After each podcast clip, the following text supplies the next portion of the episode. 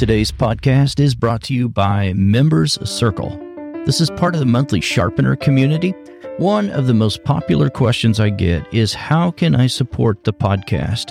And I appreciate that sentiment. And the follow up is usually do you have a Patreon channel? The answer to that question is no, I don't have a Patreon channel. And I don't intend on starting one because I started Members Circle. So you may be wondering, well, what's included inside Members Circle? First off, you get the long play video version of the podcast. Often there are extra conversations that happen inside an interview and they don't make their way to the audio version. That's all included inside the video version of the podcast.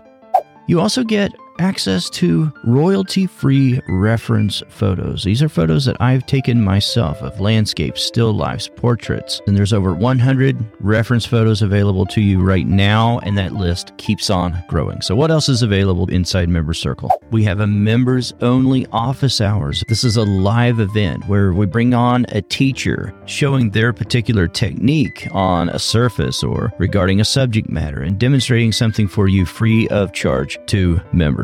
I think one of the best things about that is it's all recorded and available for you if you can't attend live. There are so many other perks and benefits available to you. Once you become a member, go over to the show notes to get the link, sharpenedartist.com slash podcast. And we thank our members for their support of the Color Pencil podcast.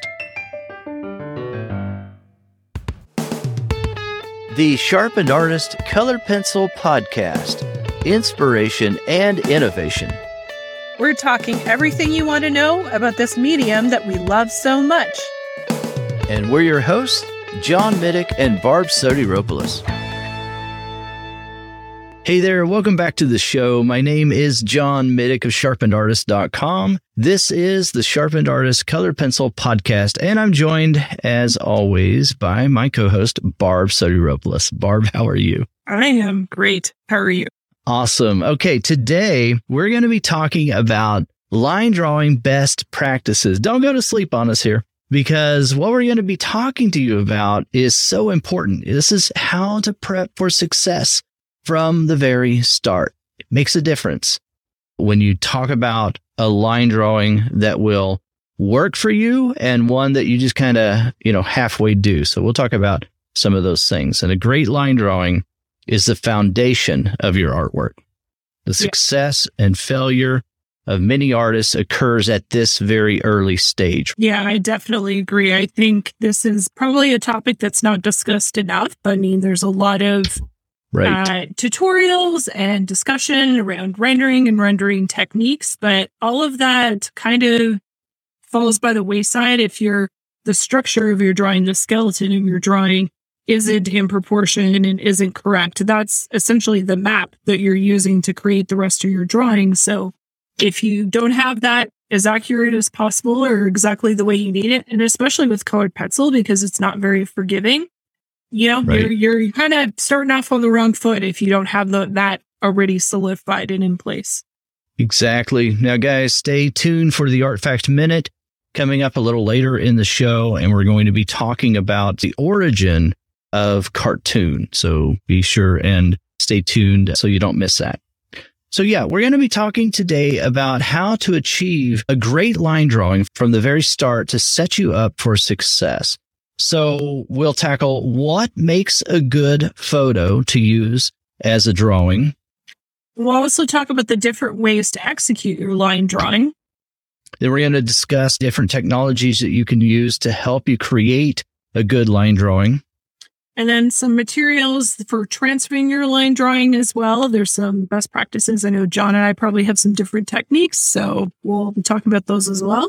We've got an upcoming workshop to help you to get the very best line drawing for your artwork. And actually, in that workshop, Barb and I are going to discuss and show you specifically some tips and tricks that we use to get a very accurate line drawing and why certain areas of the line drawing matter so much and the areas that don't matter quite as much. We'll just put a link in the show notes, I think, for that sign up process. Yeah. But if, if our last workshop was any indication, then this will fill up very, very quickly, guys. So don't hesitate to get signed up right away. So if you're in member circle, you have first dibs because this podcast episode will come out over there first.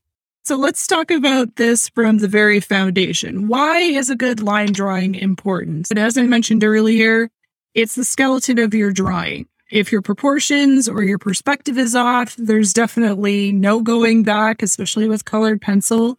If you're doing a commission piece and it's based on likeness, even something like having the position of the eyebrows being off can be enough to deter from what the likeness of a person. Sometimes people have very subtle facial features that if you don't nail them exactly right or the positioning of them isn't exactly right, it's it's that that makes the difference of it not looking like them anymore. Barb, when we talk about what makes a good line drawing or what makes uh, a line drawing a successful part of the overall composition or the overall piece, then I think it's important to discuss how much or how little we need to include in the line drawing. Now, once in a while in my workshops, I do a lot of portrait workshops and I'll have somebody that will come into the workshop and they'll say something about, I'm giving a line drawing typically, and I usually have that on a video you can watch before you sign up, even. I guess you could call that like a free lesson. But anyway, it's interesting to me because once in a while someone will say, well, there wasn't enough information for me in the line drawing itself for me to have a good, successful foundation. And so I, I push back on that a little bit. I usually try to help whoever that is out a little bit, but I'm going to push back on that right here and talk about the fact that when you're working on your line drawing, this is a time to get something on there very, very accurate all those skills that you have built up related to freehand drawing now come into play when you're actually developing your roadmap or your line drawing. I like to call it a roadmap. Then this is where you're actually able to create something that's successful. I'm finding out that I just don't put in as much in my line drawing as probably some artists do but I'm putting in the most important elements. And we'll be talking more about that in the workshop for sure. Yeah, I think it's really important just to to kind of get across initially that line drawings are actually a really personal thing. Yeah. It really depends on what your comfort level is, how much information you need to do the drawing successfully. I've seen people put every little itty bitty nuance from a photo into their line drawing Whereas I'm I'm a lot like you, where I'll give if I'm using a, you know a line drawing to start off the piece, um, I'll use a very very loose, very basic mm-hmm. yeah. line drawing, and then I'm using the skills that I do have to sort of freehand in the rest. Right. And that's the way I personally like to work. Um, it, it really just depends. I mean, with portraiture, especially if I'm doing a commission, if I'm using a line drawing for that. I'm I'm trying to find uh to, to make sure I have the right hallmarks in mm-hmm. in terms of positioning where the eyes are and distances and that sort of thing. Again, to determine likeness, um, and make sure that I'm I'm capturing that. But you have to be able to, I think, assess where your skill level is at in terms of how much information you need in that line drawing, right? And and how much you don't need, essentially. Yeah, I, I absolutely agree. And early on, I mean, if you're brand new and you're still trying to learn how to draw in particular, you know, Barb, you alluded to this uh, at the top of the show where, you know, there's a lot of information or a lot of workshops that are all about rendering. Nothing wrong with that, rendering in colored pencil.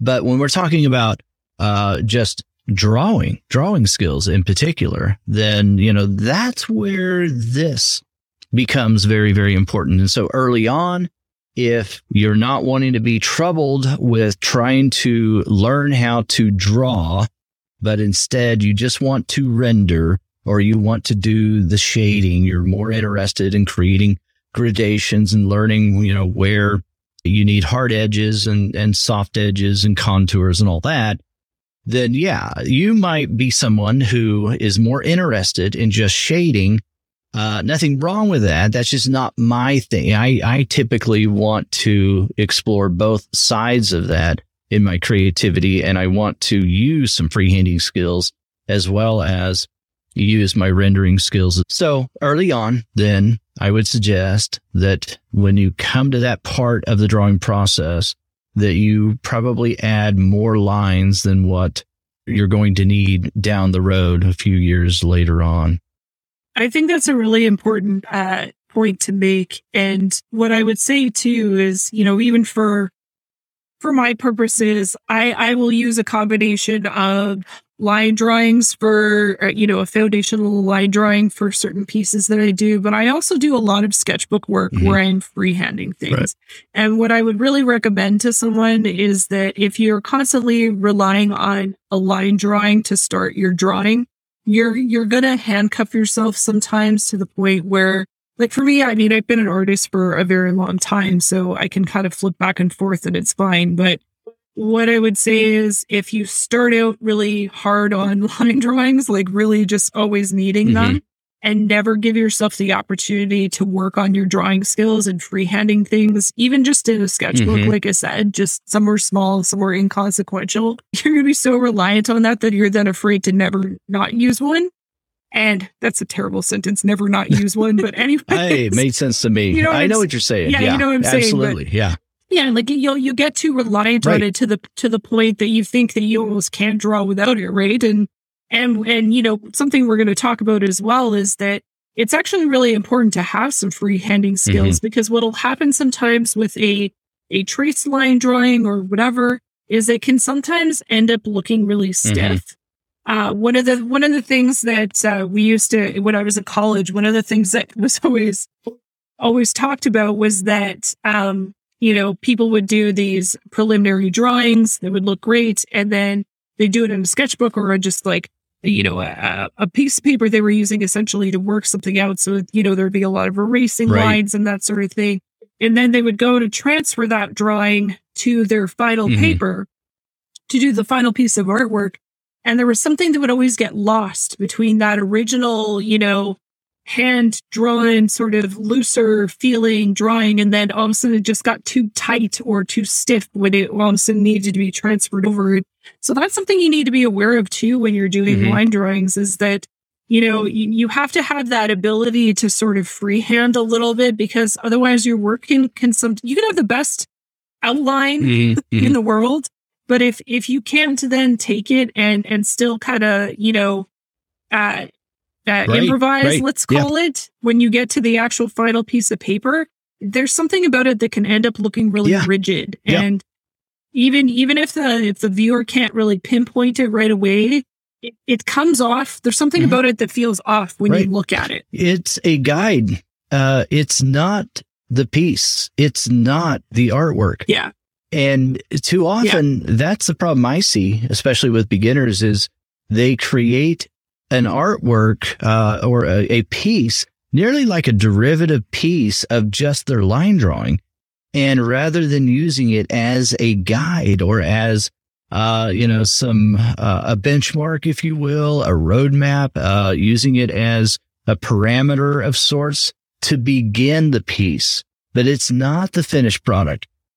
And, and there's a huge difference in that. It's probably more difficult, maybe, Barb, for us to verbalize that than what we're going to be doing in the workshop and actually showing you some of this stuff. But let, let's move on then and talk about before you draw. Okay. What makes a good uh, photo to use as a drawing? Not, every, you know, I would argue that not every photo needs to be rendered as a drawing. You know, if you if you created a great yeah, if you created a great photo, then um maybe you're a photographer uh, as well, you know, and and show that photography and maybe you don't need to draw that. But there there's something there's some movement uh, there is some interest in the overall composition of something where you can see beyond what is right in front of you as a static image that photography may have reproduced. Yeah. That you can say, okay, no, I can take that and I can create something with my own hand based on this. Yeah, I, I mean, a great example of that, and, and sort of using myself as the example here, but uh, I just did a a, a portrait recently oh, of my dog and beautiful. got a lot of really great feedback. It's beautiful. Thank it really you. is. I got really good feedback about it. What what was funny about it is when I took the picture, I remember thinking, "Oh, the light is beautiful right now. Everything looks great about this," and I loved it as a photo. But when I kept coming back to that photo, it was you know to your point, like I was having this this kind of vision in my head of how I could translate it also into a drawing mm-hmm. and what elements I could choose to leave in and leave out. And and I think that's one of the things that's important about when you're picking uh, a drawing, you know, or sorry, a photo to draw from mm-hmm. is are there opportunities for you to make it look like a piece of artwork? Like if your if your goal is just high realism, you know, copying a photo exactly, that's one thing.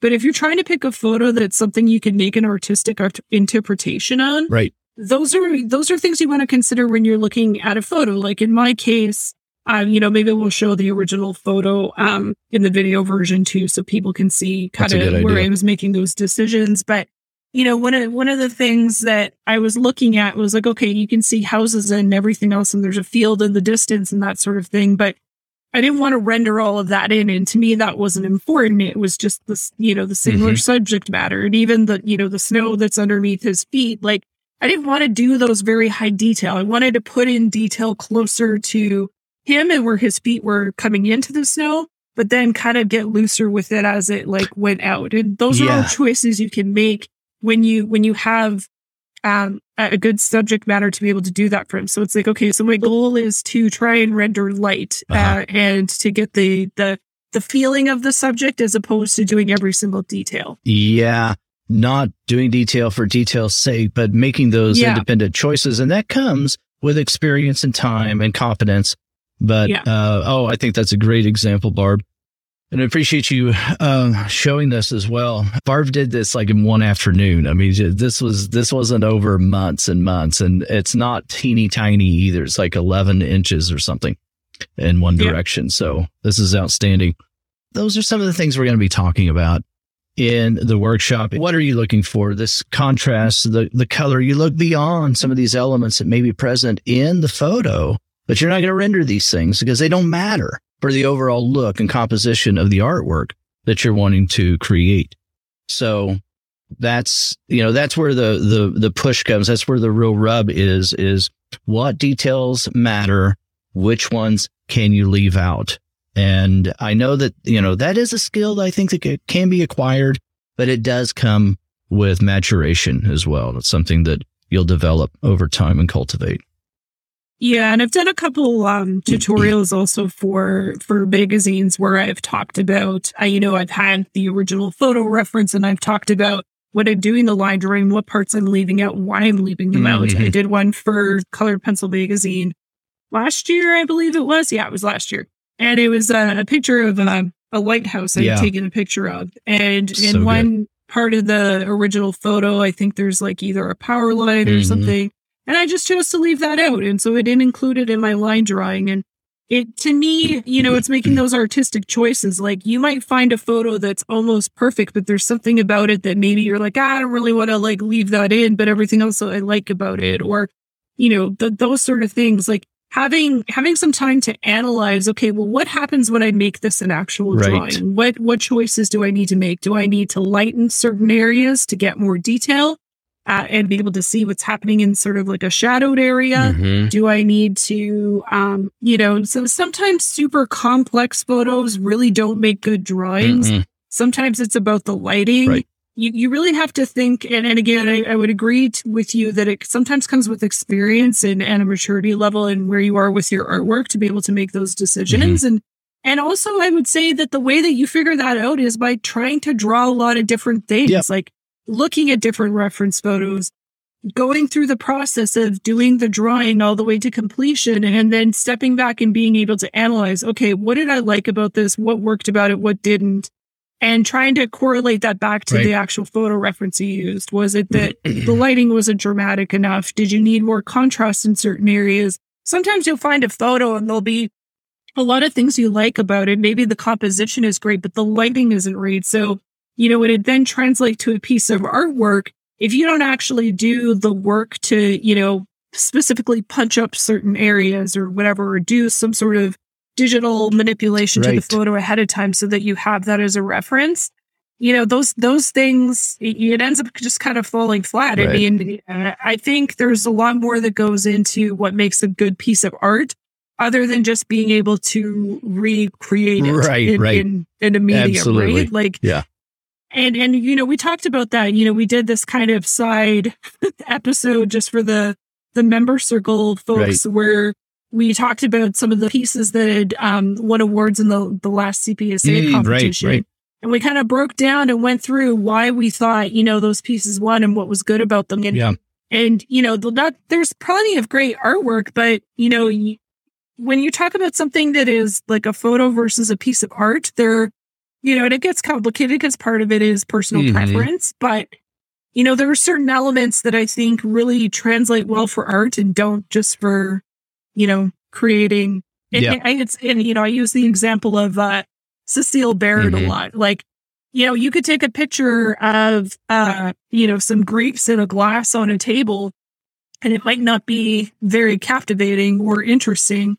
But for example, when she does it, yeah. she does it with such dramatic lighting and, and in a way well they're not grapes anymore really and it's not glass anymore no it, you know and it makes you really want to look at all the like different yeah. nuances and that sort of thing and and and so you know something she's using as photography as a reference is now going to be something you want to stare at a lot right. longer because of those yeah. choices that she's made versus you know, someone who just took a picture of a bowl of right. grapes, you'll probably look at it for a couple minutes and you're like, yeah. cool. Like, you know, I, I, use her as an example a lot because I think she's someone who's taken the idea of still life and elevated it into something yeah. else. Like I can sit there and look at her pieces for a long right. period of time. And normally if it was if, if it was taken in just, you know, everyday normal lighting, grapes on a table, it probably wouldn't hold your attention right. very long. But again, it's those choices that she's made artistically to kind of you know, make it more captivating. And that's part of your job, I mm-hmm. think, as an artist in in terms of, you know, what you're what you're trying to say. I mean, you can you can say something deeper without having to conceptually necessarily be saying something mm-hmm. deeper, you know, like visually, mm-hmm. you know what I mean? Like that's right like I, I, feel like you can you know she you know we talked about this a little bit too she titles her pieces with something that's a little bit more mm-hmm. interesting too right and i think uh, megan Sider does that mm-hmm. a lot too yeah for sure so it's like you know it may be a vase of flowers but the title is intriguing mm-hmm. somehow like all those things work together and so you know if you're talking about if you're just practicing your mm-hmm. skills and you're trying to get better rendering and you're trying to be a better artist there's there's value in just doing the exercise of trying to do representational art but if you're trying to move more to having more of an artistic voice that's a whole other consideration. Yeah, yeah for sure. Now and and uh, barb and i actually dove really deep into this topic of photo references and prepping for the reference from talking with your client. If you're taking uh, photos of a person to actually then taking all these photos and selecting a photo from that session. We show that in a video in a recent workshop that we did. And so I think this would be the perfect pairing uh, together of workshops. If you did not participate in that workshop, it's still available. So Barb and I uh, walk through this on how to create references that you can actually draw from. That was a workshop we did recently. That'd be a great one to pair with this particular workshop coming up on the line drawing. Yeah. So just keep that in mind, guys. So let's move on to prepping the photo. So adjusting the lighting and the contrast to see all the details. You know, I like to do like a posterized version of uh, the photo. I especially like to have that available for those that, you know, early on, if you're brand new to portraiture in particular, I'm talking about, and it's difficult to see sometimes some of the gradations that you might notice, like in the forehead or cheek and areas like that. Uh, then that's a great thing to do. Uh, and there's a few other things, and we'll talk more about those as well and show that in the uh, the workshop coming up. But prepping that photo is so important uh, to be able to see the details that matter and to know which ones you're going to include then uh, if you've got a, a photo reference, let's say this is way too dark and you can't see everything that you want to include in your finished piece, then, you know, you might need to lighten that up so that you can see some of those details. I mean, that's just one consideration. Yeah, and it's definitely a good reason to have digitized photos that you're working from just because it allows you to to do those adjustments. I would yep. say too, you know, if you're working from a photo that you took yourself, say, you know, you're on vacation somewhere and you're in a park and you have a nice scene that you took a picture of. What I would also recommend on on top of that is doing some making some notes for yourself while you're there in person. Because sometimes what happens, depending on your photography skills or whatever, is take a picture or something and, you know, it might be like, okay, I've taken a picture of this. It looks good. And now I'm going to move on. But you might want to yeah, take, no, no truly, you right. might want to take some, you forgot some what notes that feeling about was, that subject you know, or later. Yeah, or or even just um, you know, just information about what you yeah. saw in person or what it made you think of, or uh, or you know, comments about mm-hmm. shapes or that sort of thing when when you're sitting there in front of the subject matter, like no, that's truly, really important too. And and you're not always going to get that opportunity, but I think when you do have that opportunity, it's important to you know uh, exercise yep. that as well because there's a lot of value drawing from life as well, and you'll hear a lot of artists talk about that or how you should only ever draw from life, and that's not always possible for everyone. But I think you know what your eye sees in three dimensions versus yep. what ends up translating two dimensionally sometimes can be um, different. And I mean, for that matter, say you like drawing tigers and you know, you get a, a, photo from wildlife reference photos that you really love, but maybe there's a zoo in your city or nearby and you can actually go and see tigers in person there.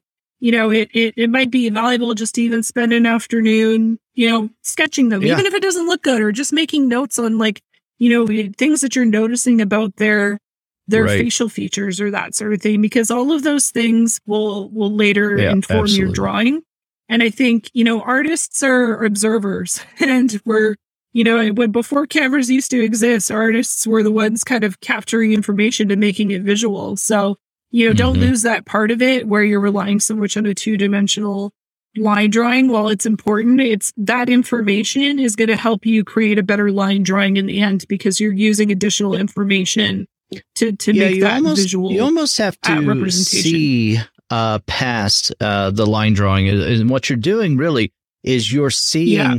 this this sculpted uh, um, this sculpted image uh, in your subject that is emerging from the page. So you're having to see beyond everything. Like you're when you're looking at the head uh, of a of a person, you're looking beyond the front of the face if you're doing a frontal pose. You're seeing behind the head. You're thinking about everything that is even outside of the scope of the composition. Because when you do that, then that's going to allow you to create something with a, molded effect. And that's that's what really we're after, right? We want to be able to depict something that feels like it's more three dimensional than if we treated it like this flat image that is just staring at us in this line drawing that becomes so stale if we uh, allow it to be. Yeah.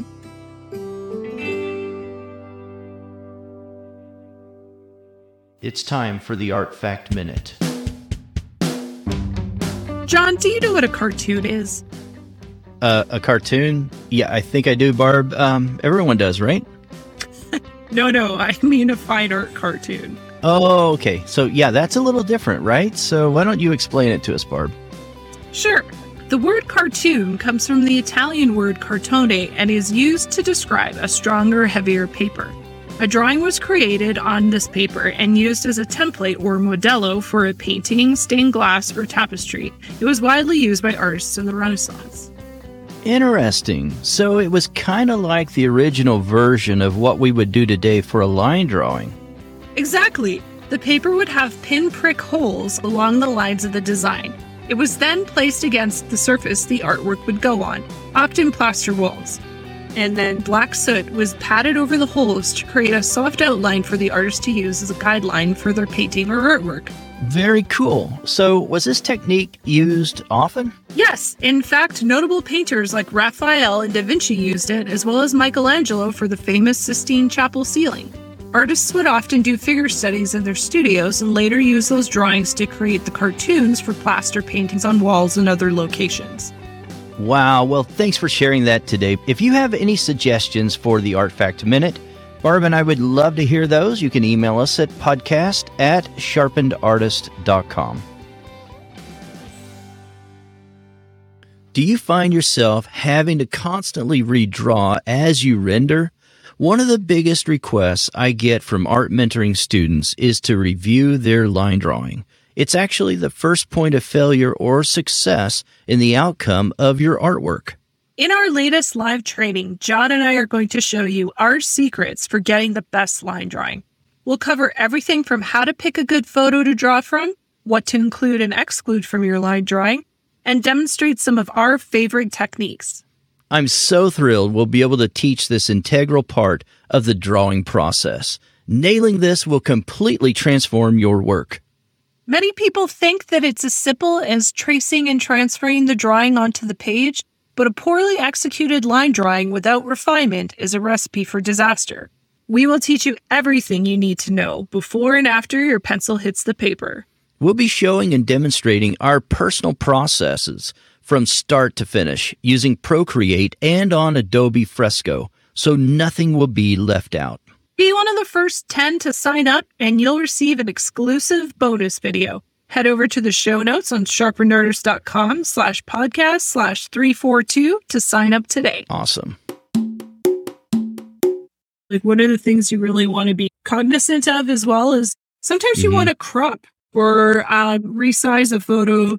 And that's part of the, the process of prepping it before you do your line drawing. You know, you may decide that only a section of it is interesting, right. or, you know, you need to make the image bigger because you're going to draw it larger than, you know, maybe the, the subject actually yeah. is in, in real life. Maybe you want to draw a rose, but you want to make it 12 by 12 and, you know, a typical rose yeah. is, is quite a bit smaller than that. So you know, like stuff like that. Like really, really looking into um, doing those kind of initial things, like even like you were saying, John, just even, you know, maybe there's a dark version, maybe you have a light version, maybe you have a version that's slightly overexposed so you can see certain details. All of those things are important before you even start your line drawing. Yeah, I would say um, I'm really glad you brought that part up about cropping it and uh, thinking about the image size. It makes a huge difference uh, because if you're looking at, and I can't tell you how many times this has happened to me, where I'm looking at the the particular reference, and maybe I print it out and think, oh, I'm just going to do this one maybe eight by ten or something, but then there's all this detail in the eyes or in um, the nose or mouth, but it's typically in the eyes that I'm going to lose if I do something that small. Yeah. And then I make a decision the last second, like, oh, I'm not going to do that. I, I've got to make this larger than that so that I can include some of those details that frankly make it a great composition. And without them, it's just kind of ho hum. So, yeah. Uh, you know, guys, r- really think about that, that the size really makes a huge difference uh, on the success of the piece. Well, and thinking about too what that uh, you know ideally artwork's meant to be seen in person, right? So like thinking about what yeah. presence does that have at a certain size because making something yeah. very small can be as impactful as making it quite large, right? So oh no doubt, you know, yeah. you, you know th- those that that should be part of your thought process too in terms of when you're choosing a size to make a piece. Like obviously it's important to choose a size that is going to allow you to put the, the amount of detail you want, but it's like, what, what if presence, that's what it's about. Yeah. if it, that's what it's about. Totally, if it's the expression, then it could be smaller, right? Something yeah, like that. Exactly. But, yeah. but thinking about what presence you wanted to have when it's mm-hmm. on a mm-hmm. wall in a room, like I, right. I'm doing a, a portrait for my friend as a wedding gift for her two dogs. And you oh, know, oh, nice. she she takes a lot of beautiful photos. They do a lot of mountain hikes with them, and so she's got all these beautiful photos of her dogs like in the mountains with these beautiful yeah. like this beautiful scene behind it. And you know it, i typically work 11 by 14 that's usually like how small i or small or big depending on your preference that, that yeah, i work. yeah. But you know the more i thought about this piece for her i was just like i think i need to make it bigger. I mean i, I need her to be okay with it because it's got to live on a wall somewhere in her house. But but you know, it just said like I would really love to make this a bigger piece because I feel like it needs to have more of like an epic feel and like that sort of mm. thing. And it's like, it would be a nice drawing small, but even just taking it to 16 by 20 is just going to make it that much more impactful. And so, mm-hmm. you know, there's a few things you have to consider with that. Uh, if you blow up the drawing or the, the photo that big, will you still get enough detail without pixelation? Right. Secondly, if you need to print out the line drawing or whatever, or depending on how you just did, you know, decide to transfer it, do you have a printer that prints that big? Those sort yeah. of things. Like in terms of technology and that sort of thing, that's a right. factor you need to bring into it too. Like, do you have a suitable printer or access to a printer, whether it's Staples or whatever, that can print something large enough for you so you can transfer it to your final piece of yeah, and there's and there's some other ways of getting around that also, yeah. but but yeah, you do have to to think about that, and you know how how much work is going to be involved if you go larger than um, you know a, a, large format printer will handle. Yes. Yeah. But if you don't have that at home, yeah, well, then what are you going to do? Well, yeah, There's ways of doing it at home. The steps also. of your vision with it, right? Exactly. Like, is, is, is this what is this going to look like at whatever size you decide to do it in? Right. Will it be more impactful? Will you be able to get more detail? By doing it at a different size. Like all of those right. things are really important to consider when you're thinking about, you know, the, when you're in the planning stages and prepping the photo and making sure that it's going to be, you know, though those are all considerations when you're talking about um, your artwork and, and and the end results. Yeah, you're you're never well, I shouldn't say never, but you're typically not ever going to be spending more time than is necessary preparing than uh, you are in actually executing and rendering. You hear from time to time somebody just say, Oh, I was just so moved with whatever the scene was. You know, they go and they take the picture uh, so that they can capture some of those details. They go back, create the artwork, you know, maybe in one evening or something like that. That typically is not uh, how this works. And usually our non-artist friends think, you know, it's just this magic thing that happens and you're just sitting there one evening and you recreated someone's likeness because you saw them one day. Yeah. Uh, but normally, what happens under the most circumstances, I guess I would say, is that you have all this preparation time that that is happening, and it's happening in your head a lot of it. But then it also happens in this digital uh, way. I mean, you're you're working on your computer, you're working in different programs to be able to get this prepped in the right way to be able to render something that is actually worthy of your time to sit there and uh, for countless hours, you know, rendering on it. So that, you know, it doesn't happen by accident. And some of the best artists you can think of, they spend a lot of time preparing their work ahead of time. So I can't stress that enough. That it really is key to it. And that's the reason why Barb and I are spending so much time well, talking about this, but then we're actually going to deliver this workshop for you on how to do this in uh, the best way possible. In case you missed it, in episode 341, we talk all about photo reference and in terms of, you know, sites you can use to find them, taking your own photo reference. And again, it's also covered in that workshop that John mentioned. We talk a little bit more deeper mm-hmm. about that subject matter, but um, definitely something you want to check out in relation to this. I think those two, these two episodes go hand in hand. Those two workshops go hand in hand. They're very much part of the same process or very linked to each other in that process. So that's definitely something you should check out if you're new to drawing or if you're looking for inspiration to kind of you know change your your process or how you're creating artwork absolutely so we'll have a link to that episode in the show notes guys 341 all right. Let's wrap up here and talk about for a moment the different ways to execute your particular line drawing. So there, there's a number of ways that you could do this. And I gravitate towards, I, I do this more, most of it's digital now. And, uh, and then the final act of transferring that digital line drawing to uh, my analog paper surface uh, is like the the final thing that I'm doing. But so you could freehand, right, Barb? It's one way of doing yep. it. Um, it just takes longer, but there's a lot of enjoyment out of doing that. Uh, I've taught a workshop on, uh, you know, maybe a couple times on just how to freehand that line drawing for portraits and just to work on that piece of it. You know, I don't feel like a lot of people talk about that or, or probably even do it. They probably don't, just don't even do that.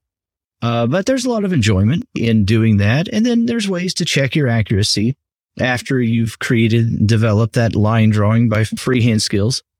Uh, so that is one way.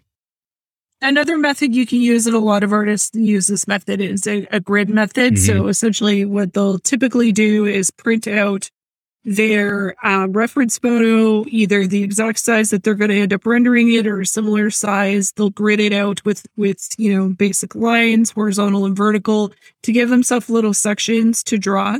And the idea behind that is that it's easier to draw something accurately when you're just looking at it in a, in, you know, a, a two square radius or a one square right, radius right. versus an entire image. And then once you draw all of those things together, you can kind of look at it as a whole mm-hmm. and have sort of an accurate drawing. Uh, this is actually relies a lot on freehand skills mm-hmm. as well. It's just a more structured method, again, breaking it down into sort of more bite sized pieces for yourself. Um, I would say this is it's certainly a great method. The only thing I would be wary of is uh, making sure you don't leave your grid lines behind when you're drawing. I've seen that. You before. do have to. I've, I have as well, yeah. and I think it looks terrible. yeah, yeah. that's a whole other thing. In graphite. Um, oh yeah, it's awful. Yeah, and I mean, in the workshop that we're going to do coming up, we'll we'll give some tips on yep. if you're going to use this method. Just some best practice tips on if you're using a grid method, kind of what to what to do and what not to do to sort of you know get rid of those lines when you get to your final piece. I just want to say something um, about that really quick. I, I feel like sure. with the grid method, uh, anytime that I've ever used it, it took me longer to create this grid yeah. and do the grid method than it would have just freehanding it and then checking my my freehanding. You know, it's like yeah, it's an inordinate amount of time uh, in my opinion. Yeah. But, and I mean, there's certainly apps you can use. I know the yeah. RD app has something where you can, you know, you you can have the the photo inside the app yeah. and use your camera to overlay it on your paper right. and see whether you've you've drawn it accurately or not. And there's like there's definitely little tricks to that, but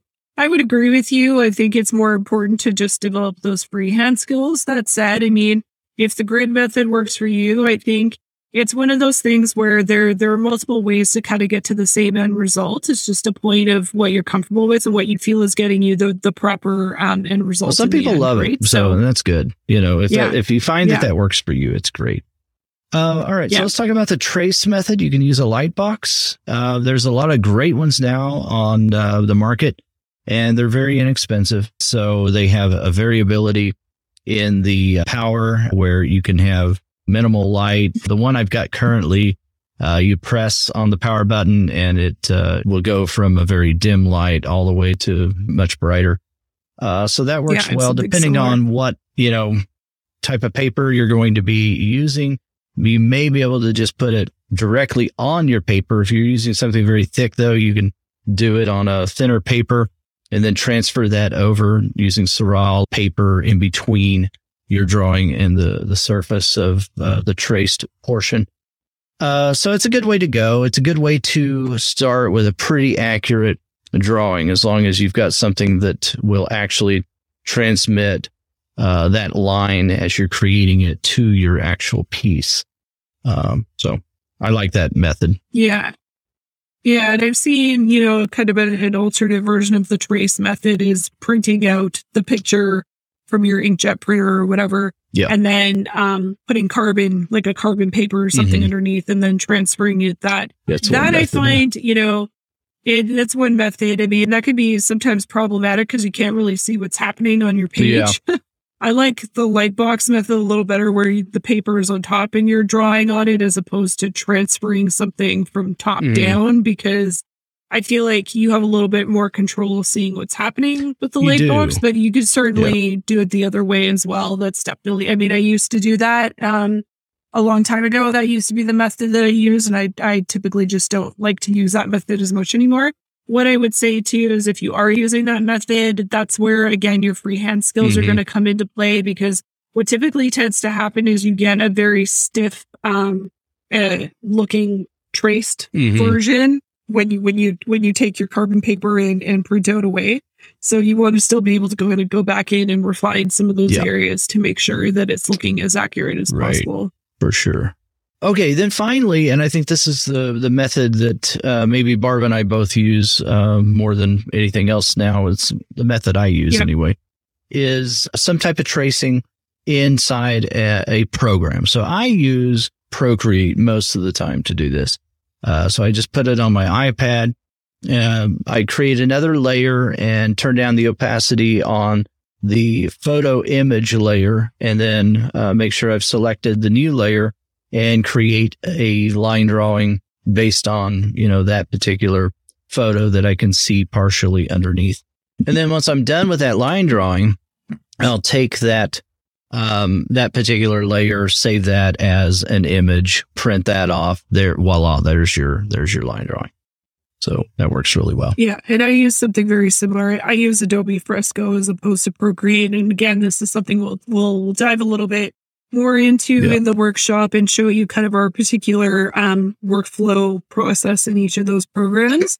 Um, but I mean, I tend to do a lot of compositing with my artwork, just with my personal pieces. There's usually a lot more elements involved than what the original photo reference was. So um, I'll use that as a way to, um, you know, make those decisions and, and have things on separate layers and turn them on and off and make decisions. And there's a lot of, there's a lot of value to actually doing your concepting and your line drawing mm-hmm. with this method because, you know, especially if you're doing commissions, I've done commission pieces for people and I'll show example of this again in the workshop. Um, I did a commission piece where there was a lot of, it was a really detailed, um, uh, coat of arms illustration. It was a custom coat of arms that I had done for somebody.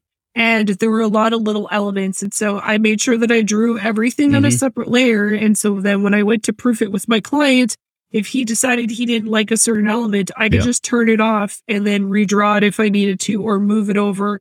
And the amount of time that you save by sort of moving to this digital uh, you know, platform of working with your line drawing. It saves you so much time in your kind yeah. of concepting phase and your your proofing phase and that sort of thing. If you prefer to do it by hand, that's great too. There's nothing wrong with that. But I think, you know, time mm-hmm. is money when it comes to commission art, especially. And uh, this is definitely something that that has been beneficial to me. And and again, you know, that's something that we'll we'll go into a lot more deeper. That in, definitely in does save a lot of time. I'm actually meeting with I'm doing a commission right now meeting with a client this weekend uh, over Zoom.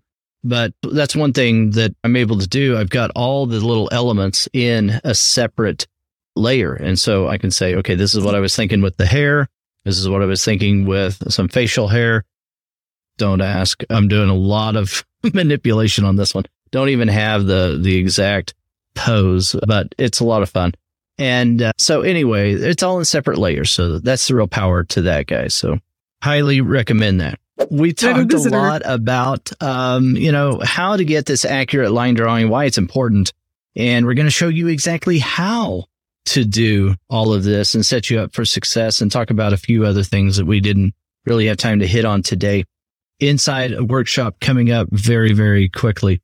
And, uh, so that and the link to the past workshop, the link to the other episodes that we did uh, related to this topic will be in the show notes. So go over there and check that out. Barb, I see you got your visitor there with you. yep, he just he need he really wants to be part uh, of the podcast. Appearance so, by Camaro. You know, that's nearly an alliteration. That's there. right. Camaro's cameo. Right. Hmm. Hi everyone. He's waving. He's biting your hand. yeah, he's biting. He's he's he's out of his kennel. He was kenneled, but he's Clearly, someone else's has left it out. Right. So he gets to he gets to make an appearance today. All right, guys. If you've not left a rating or review for the show, we would appreciate you doing that. Actually, we have not had a rating or a review for the show in a long time. Maybe no one's listening to the show. I'm just kidding. I, I, mean, I don't think so. But tell us if you want yeah, more Camaro cameos. Uh, so we would appreciate that. And uh, you can do that over on Stitcher, Apple Podcasts, Google Podcasts, Spotify, anywhere you get your podcasts. Uh, then that would be great. You can do it on Audible, even. Appreciate you so much. There would not be a show if you guys weren't a part of it, if you weren't listening to the show. So we appreciate that any ideas for the show or you want to hear something in particular, podcast at sharpenedartist.com. And we'll talk to you again next time. Until then, take care and stay sharp. Bye bye.